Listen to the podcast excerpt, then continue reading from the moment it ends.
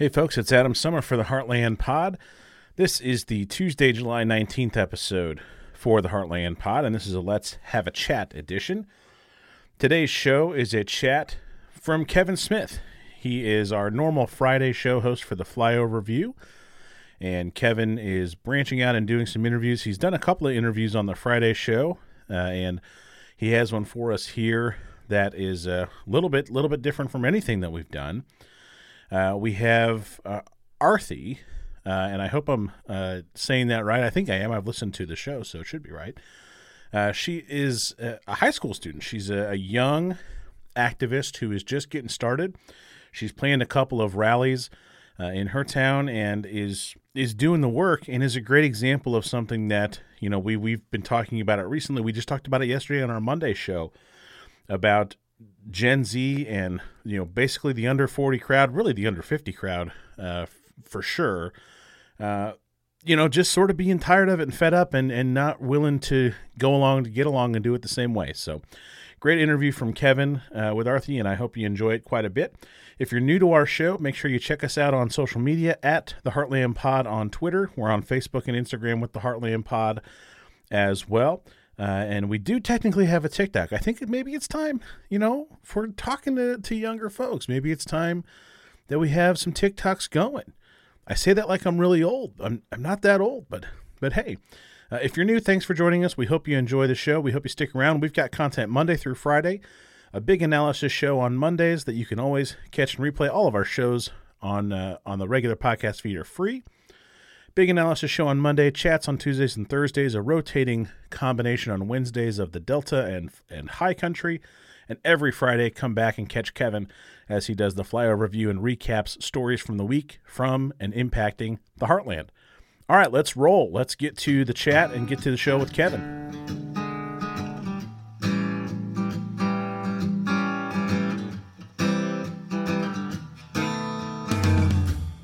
Hi there, folks. This is Kevin Smith. You may know me from the Flyover View on Fridays, but today I'm trying something a little bit different. I'm conducting my first kind of full scale interview. I know I've done little bits and pieces of ones for the Friday show, but you know, I ran into this individual at a couple of rallies that she was actually running herself, and I wanted to get to know her better and let you all get to know her better. So if you will join me in welcoming Arthi Kondapaneni to the show. Arthi, welcome to the show. Hi, Kevin. Thank you for having me. Well, thank you very much for joining us here on the Heartland Pod. Uh, it's really cool to talk to people all over the state of Missouri. And I know Adam's had a chance to talk to candidates, and I've had a chance to talk to candidates. Uh, Rachel's even done an interview or two. But I feel like this is kind of a, a unique discussion point. Let's have a chat you are an activist who has led uh, at least two rallies that I know of that I myself have been a part of, just kind of being a fly on the wall. I, I, may have spoken a little bit at the last one, but mostly I was just there to kind of hear the voices that you were bringing to the table with your work. And if you could just explain to me kind of a little bit about yourself, like where you're coming from and what led you to the point where you're leading pro choice rallies. Yeah. Yeah. So I am based in Lake St. Louis, which is about 40 minutes out from the St. Louis metro- metropolitan area. Basically, growing up, my parents, they weren't super political or anything. My parents, they were kind of always hiding their political views from me because they wanted me to grow on my own and not have their influences influenced my thought process as much. So I became really interested in politics and social change right after the 2016 election. I feel like for a lot of people, that was a moment in time where they kind of woke up and they realized what's going on in the country. And for me, that was for me as well. How old were you in 2016? Just out of curiosity. I was not old at all. I just started middle school and I believe I was wow. 11 or 12. It, yeah, I was very young but yeah, that was kind of my start into politics. It's when I realized like our country, you know, if people aren't acting to put our country in the right direction, then keep, it's going to keep going south. And that's what kind of like scared me. Definitely. I, I know 2016 was a wake up point for a lot of people, but it, it's almost a little disheartening to hear that it was a wake up point for someone in middle school. Uh, it feels like we shouldn't be facing that kind of that kind of attack on our country's values, or at least on the sensibilities of a 12 year old. I mean, my daughter is 12 years old. So I, I think about the fact that I myself, as a parent, my daughter knows that I'm heavily involved in in politics. My son, who's 10, knows that I'm heavily involved in politics. But like your parents, I don't really make my case to them essentially because I feel like if I can help them stay a kid as long as they can, that I don't know, I somehow it might be better, and that could be right or wrong. Uh, and I'm kind of letting her and my son come to their political enlightenment on their own time, much the way you did. And it sounds like it really motivated you in 2016. Yeah, it, it really did. Throughout middle school, I was always like like you're saying, not a lot of middle schoolers are super politically active. And middle school me was very outspoken um, about my views, about everything that I wanted to change in the country, very outspoken. And my school, we come from Wentzville is like a very red area, I would say.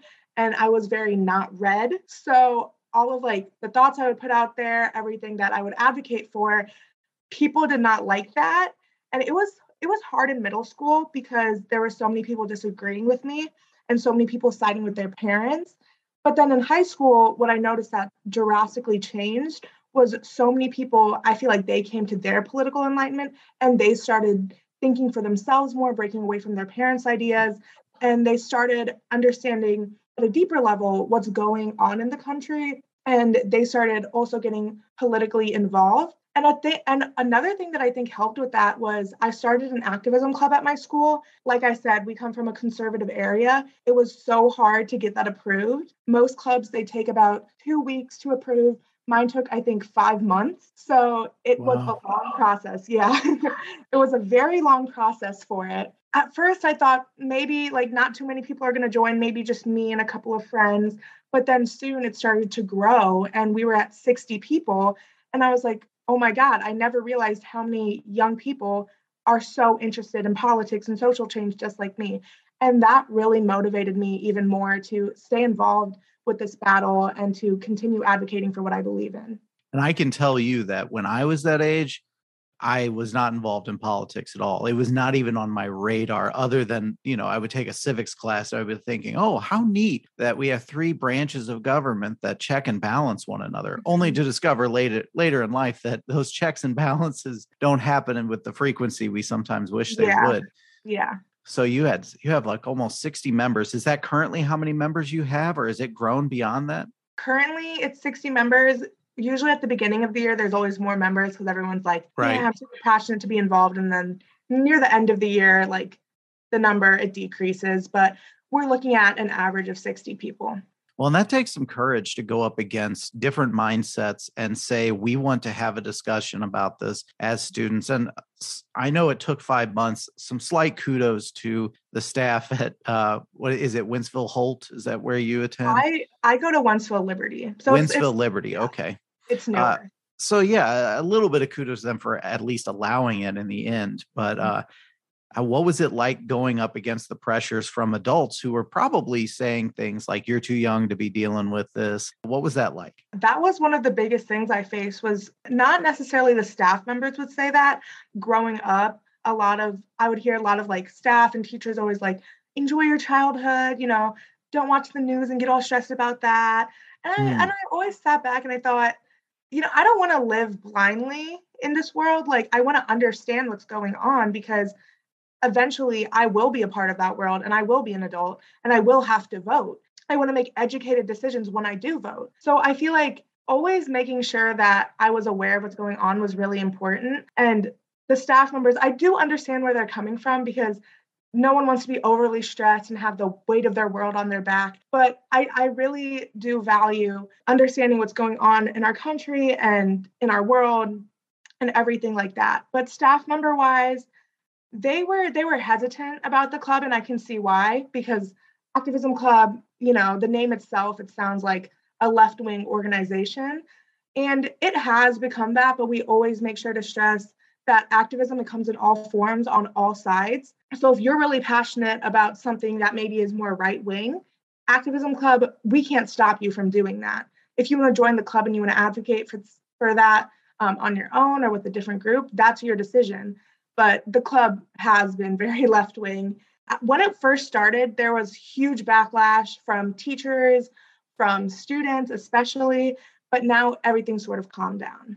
Wow. And I, I, like that discussion you had about the fact that activism takes part in in all sides mm-hmm. and how you're open to that it, it almost reminds me a little bit of kind of our mission here at the heartland pod which is to change the conversation we throw that phrase around a lot and part of changing that conversation is actually having a conversation that doesn't necessarily mean you need to walk away going wow everybody has their own side and everyone makes good points sometimes that means saying well your side is just objectively wrong and we need to yeah. make that clear but meeting people at the table and having those conversations can be really impactful and it's nice to know that you're just you're not immediately shutting people out.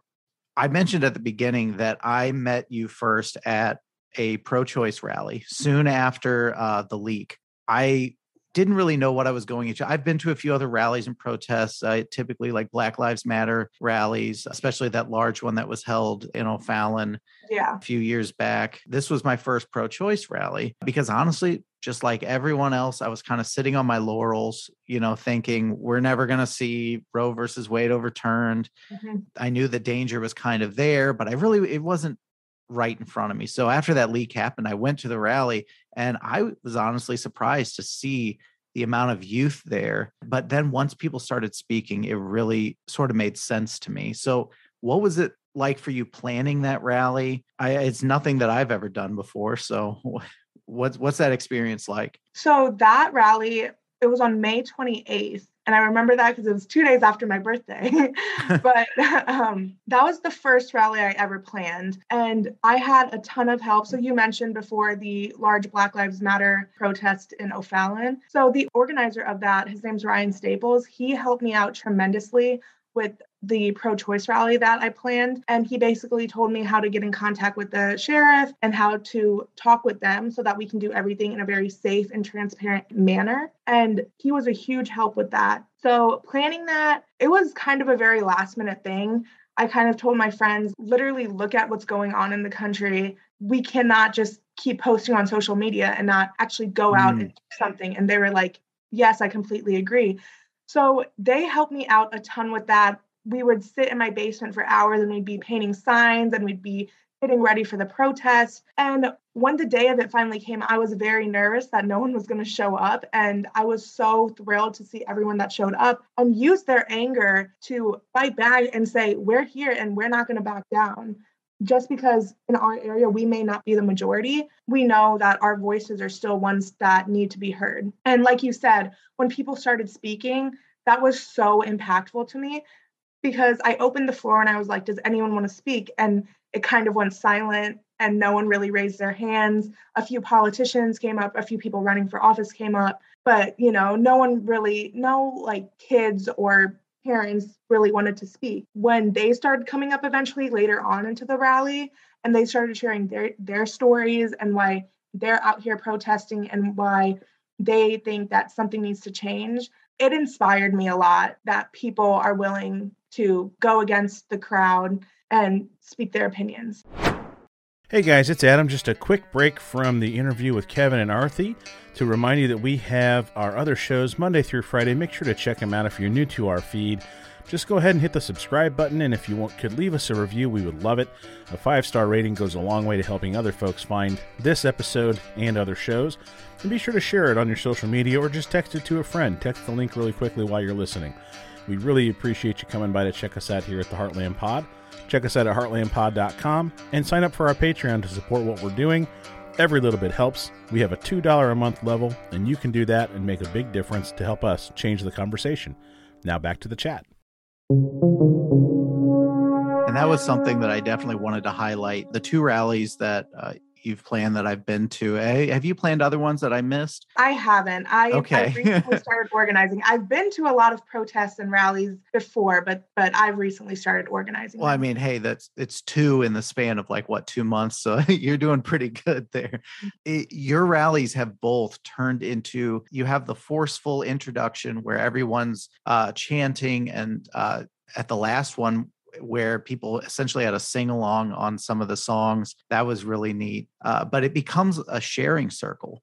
And it's an intersection mostly of women speaking to their experiences and to see that cross section of older women who were there before Roe versus Wade now having to essentially come out of protesting retirement to speak on this issue again and then to see women who benefited from that availability and then to speak with to hear younger women talking about how they fear for their future. I mean, it's it's uplifting, it's harrowing, it's disgusting at times to hear what has said and oftentimes there's a rage that is justified. Last time like I said I actually said something uh, at the end basically my echoing of the thoughts that you shouldn't have to be doing this. But the time before, uh, like I just listened, and I, a lot more listening needs to happen too. I, I, guess there really wasn't a question in there. I mostly just yeah. wanted to say how much I love the sharing circle mentality that it becomes.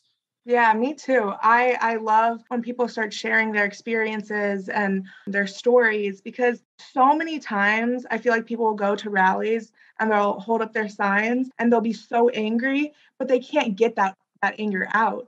So in that sharing circle, I feel like people can go into that and they can share their stories, like I said, and just get all that anger out. So many people at the rally, they'll just go up there and they'll just be like, I am so angry at yeah. the government right now. And then they'll just walk off. And I'm like, that's completely fine because you're getting your anger out, you're getting your voice out there. And I'm so proud of you for doing that. So I love the sharing circles, just like just like you said. Yeah, and some of those folks are nervous as hell going up there, and mm-hmm. you could tell. Yeah. And they just, I don't know, it almost feels like I saw a lot of familiar faces too that were at the first rally, and it's it, it was just like, oh, I remember them speaking at the first rally, and and they said even more this time, and that's really neat. So it's like I said at the at the rally when I spoke up. One of the things that I wanted to highlight is that you shouldn't have to be here. You should. This mm-hmm. shouldn't be a, a discussion. The, these rallies shouldn't be happening for this discussion. I mean, the truth of as is they are. But if you were to look at the world today and subtract this, let's say a woman's right to bodily autonomy was still in place, like what would be the type of protest you would like to see? What would you like to be trying to further? I actually have two answers to this question. I want to focus more of my energy onto gun control because that's literally killing so many adults, kids, teenagers every single day. Since Sandy Hook, there's been over a thousand school shootings and that terrifies me. Sandy Hook was it was elementary school kids. And at the time of Sandy Hook, I was also in elementary school. And my dad, he always tells me how terrified he was because every time he saw Sandy Hook come up on the news, he thought of me going to school every day and waiting at the bus stop and getting on the bus and going to school. And that breaks my heart. And then he would tell me that after Sandy Hook, when he saw that nothing changed then, he knew that with March for Our Lives, because he took me to the march in DC, he knew that nothing was going to change there. And it wouldn't get into, you know, legislators' heads that something needs to change. And that breaks my heart because mm. we need those universal background checks. We need a national licensing and registry for guns. And it, I feel like there is no simple answer, but I feel like that answer is very simple. We we can protect the second amendment, but we also need to protect Americans and people coming into America. People come here for safety from their country, but yet in our country, there's mass shootings happening like every week. There's mass shootings happening on Independence Day. I feel like as a country, we need to take a step back and look at that and realize that something needs to change. We need to pass laws so that we can protect people. You're absolutely right. And I, I know that after Uvalde, I mean, those kids were my son's age. Yeah. And so that like your dad, like that hit me really hard, even more so. I mean, every school shooting has been something that has affected me in a different way and obviously affected the country a different way, but that one hit me extra hard. Uh, and you yeah. said you had a second answer to Yeah, this one isn't this one isn't focused in the US, it's more like overseas in India. So my parents, they both immigrated here from India, my grandparents as well. And something that I really noticed there, even though I wasn't born and brought up there, I still have very tight cultural roots there and ties there, is colorism. And that is very overlooked there, I feel like. Colorism, basically in India, most people are Indian. There's this huge socioeconomic gap between North Indians and South Indians. And one of the main factors in that is that North Indians, they're a lot lighter skinned eh, than South Indians. So, personally, my family, we come from South India. And we see that colorism firsthand. My cousin just last year he was begging his parents to buy him skin lightening stuff. So he oh, can wow. be yeah I, and it's it's so heartbreaking that people they they feel like they can't embrace their natural skin color. So going back to that socioeconomic gap is the lighter skinned indians like we see in america too with racism lighter skinned people in india are usually offered jobs or higher paying jobs than darker skinned indians because darker ones are seen as non-truthful or like they're sneaky or they're just not intelligent. And that has very lasting effects with generational poverty. And coming from south india myself or having my family come from south india it's it's devastating to see how in one country like that there can be so many gaps and division. And and it is important for folks to sometimes especially americans to sometimes see outside of their country and see the geopolitical realm and notice that other countries have issues that need voices too. And Americans have a tendency to be a little myop- myopic and yeah unfortunately a lot of times xenophobic too we have so many so many resources to learn outside of our own country so i'm hoping more people are going to pay attention yeah. to and I know that at the last rally, your grandmother actually spoke and said that she recently gained citizenship. What does that mean for your family? Would immigration be a topic that would be pretty important to you and your family? It would be. Thankfully, my my grandparents, they didn't struggle with getting their citizenship as much as some of my friends do. So my friend um I don't know if she'd like her name in this, but she started this organization called The Hidden Dream. And it basically focuses on teenagers or people aged like 16 to 21 that have the green card backlog. And I don't know too much about mm. it, but I would tell everyone to check out The Hidden Dream. And she's still struggling to get her citizenship, even though she's lived here since I think she was two years old. That is like an immigration problem that I feel like America really needs to fix because if my friend has been going to school here for her entire life and she goes to college now in America as well, then this is her home. She's been living here her entire life. She knows the customs here. She can't be sent back to a country where she doesn't know those customs. And that's an immigration problem that definitely needs to be fixed in America. Absolutely. I, I have a good friend of mine uh, whose name I won't name drop until I know he's okay with it. Uh, but he's a dreamer himself. And mm-hmm. it's just one of those things like you meet him and you talk to him he's he's an american like he this is all he's ever known. He didn't yeah. find out until he was going to college that he was not a citizen. Uh, he just had always assumed he was. And the hardship that it's brought him is pretty disheartening. And I know that under the Obama era, they had begun to try and rectify things mm-hmm. with the DREAM Act. And then obviously, when Trump came to power, it all of that was kind of scuttled. And I was hoping to yeah. see the Biden administration bring more focus in on that issue, but unfortunately, it just hasn't come to fruition yet. And that's one of the areas I've definitely had a bit of criticism for the Biden administration. I completely agree with that. I wish the Biden administration would pay more attention to that, but ultimately, it hasn't come up yet. And I'm hoping that there is going to be more of a push towards that in the coming coming weeks, but we can only wait and see.